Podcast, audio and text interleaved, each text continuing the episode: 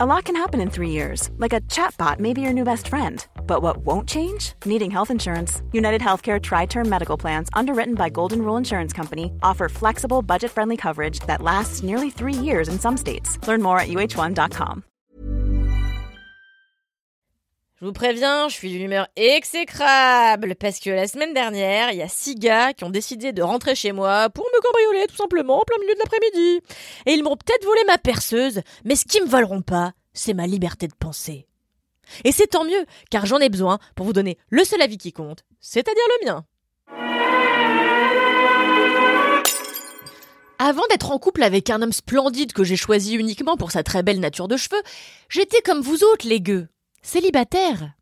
Alors j'en ai passé moi aussi des heures à pratiquer la chasse à la tub, confortablement assise sur les toilettes, à uploader mes plus belles photos retouchées pour faire croire à qui mieux mieux que j'étais un mélange de Nefertiti et Penelope Cruz, époque Vanilla Sky. J'ai swipé pendant des mois comme si ma vie en dépendait. J'ai swipé le matin, le midi, le soir, dans le métro, en boîte, au supermarché, à la salle. Bon, vrai, j'ai surtout swipé euh, sur mes heures de travail. Jusqu'à avoir des cloques aux doigts, des corps au coude et de la corne au cul. Alors au début, j'étais grisée par mon succès sans précédent sur Tinder, où j'ai affolé la jante masculine au point d'envisager une carrière de mannequin international de type liane sauvage. Mais j'ai vite déchanté. Faut dire que la médiocrité, on le sait, hein, est l'apanage des hommes et qu'ils ne l'étalent jamais autant ni aussi bien que sur les applis de rencontre. C'est pourquoi mes histoires d'amour se sont globalement arrêtées après des saluts ça va euh, mal orthographiés. Alors peut-être que si moi aussi j'avais rencontré Simon le Vive, ou plutôt Simon le Vive sur Tinder, j'aurais succombé au charme discret de ses lunettes Gucci et à son air de bourge en dépression nerveuse.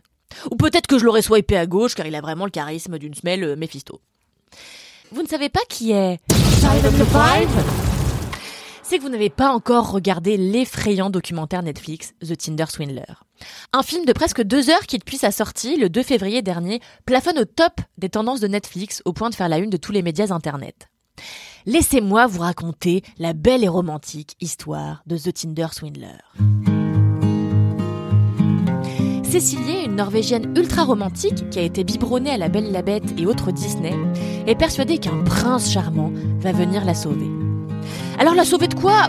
Moi, j'ai, j'ai, on n'en ai aucune idée, hein, franchement, parce qu'elle m'a tout l'air d'être une zouze bien privilégiée, mais bon, si elle le dit. Absolument persuadée que le grand amour se cache au détour d'un swipe Tinder entre Igor de la salle de sport et... Papa? Putain Elle flèche sur Simon, un type aux airs de blaireau à polo rayé, dont les photos crient Je suis un gros connard à la recherche d'un utérus. Mais bref, il plaît à Cécilie, et qui suis-je pour juger les goûts des autres? Personne. Sitôt matché, Simon joue sa sérénade à Cécilie. Il l'invite à dîner au Four Seasons, commande du caviar et se part de son plus beau costard de vieux mec de droite pour la séduire. Moi, perso, je lui aurais jeté des clous euh, à la tronche, mais c'est simplement parce que ma mère m'a appris à me méfier des hommes qui portent des vestons, surtout quand il s'appelle Simon Levive. Après un dîner prometteur pendant lequel Simon sort le grand jeu, il lui propose de faire un petit voyage en jet privé. Alors là, les copines de Cécilie, elles la mettent en garde, elles lui disent Mais attends Cécilie, peut-être que ce type c'est Xavier Dupont de Ligonnès ou simplement un bon vieux pervers narcissique, enfin pas un gars cool quoi. Mais Cécilie, elle vit sa best YOLO life et embarque avec Simon, la mère de son enfant, putain, et son garde du corps dans un jet. Moi, là, je capte. Euh, franchement, j'y serais allé à fond. Déjà que je dis oui pour un jet 27, alors voyez. Une fois rentré de son périple, et après avoir partagé une nuit de sexe torride avec Simon, qui avait sans doute trouvé son point jet, euh, rentre chez elle, des rêves d'amour plein la tête. Au bout de quelques semaines d'une mission séduction réussie, Simon propose à sa douce de s'installer avec lui. C'est l'extase pour Cécilie qui a hâte de fonder un vrai foyer avec son cher et tendre, jusqu'au soir où Simon lui fait parvenir des photos de son garde du corps ensanglanté, blessé par des ennemis. Comme Simon est le fils de l'un des plus gros diamantaires du monde, il est en effet poursuivi par des méchants messieurs qui veulent lui faire la peau. Il est donc obligé, évidemment, de bloquer ses cartes de crédit dont se servent ses détracteurs pour le localiser. Alors Simon demande de l'argent à Cécilie pour qu'il puisse se mettre à l'abri. C'est le début de l'enfer pour la pauvre jeune femme qui contracte pas moins de neuf prêts et ment aux banques pour aider son petit ami. Vous vous en doutez, Simon n'est pas plus diamantaire que je suis gagnante de Colanta et n'est pas plus riche que je suis Denis Brognard. Ah L'escroc israélien, qui s'appelle en réalité Shimon Hayut, vit depuis des années de fraudes émotionnelles grâce aux femmes qu'il séduit sur Tinder et auxquelles il fait miroiter le grand amour. Le système sur lequel il s'appuie est celui de la pyramide de Ponzi. Dis, Jamy, la pyramide de Ponzi, c'est quoi? C'est très simple, Fred. Ça consiste à rémunérer les investissements des clients essentiellement par les fonds procurés par les nouveaux entrants. Merci Jamy. Euh, bon alors en d'autres termes, c'est en escroquant des femmes qu'il parvient à en séduire de nouvelles, qui paieront pour les suivantes, etc. Vous avez capté. Mais l'infect Shimon, dont on savait bien qu'il avait trop une dégaine à participer au Marseillais à Cancun pour être honnête, n'aurait jamais dû sous-estimer le pouvoir de la sororité. En effet, après une lourde phase dépressive, Cécilie décide de prendre son destin en main et de faire tomber Shimon Hayut. Pour ce faire, elle contacte un magazine, lui confie les 400 pages de texto WhatsApp qu'elle a échangé avec Simon, ainsi que d'autres preuves incriminant l'escroc.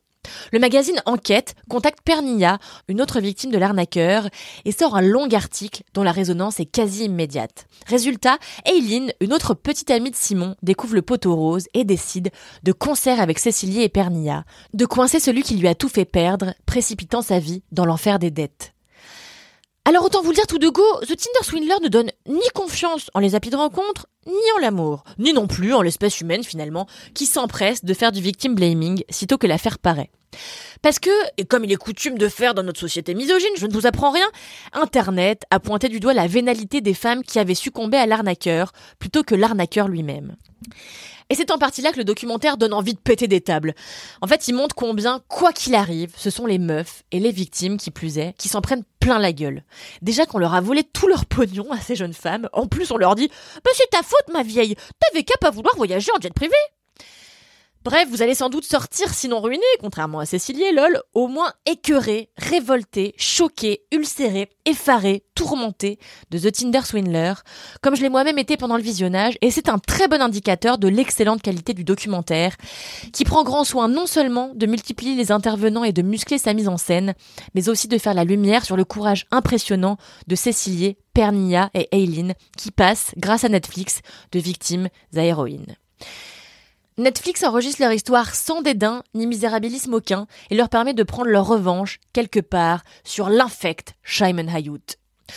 En tout cas, même si le documentaire ne diabolise en aucun cas les applis de rencontre, j'ai personnellement aucune envie, mais alors aucune, d'aller repointer le bout de mon grand nez sur Tinder. Déjà parce que j'aimais euh, pas trop avoir des clés aux et de la corne au coude. Ensuite parce que je tiens trop aux 34 euros qu'il me reste sur mon compte pour les filer au premier connard à veston qui passe. Judith Duportail, autrice de Dating Fatigue, où elle explore les turpitudes de la rencontre 2.0, dit que politiquement, le swipe est un geste de droite. Mais moi, je connais un geste qui vous la mettra jamais à l'envers. La branlette.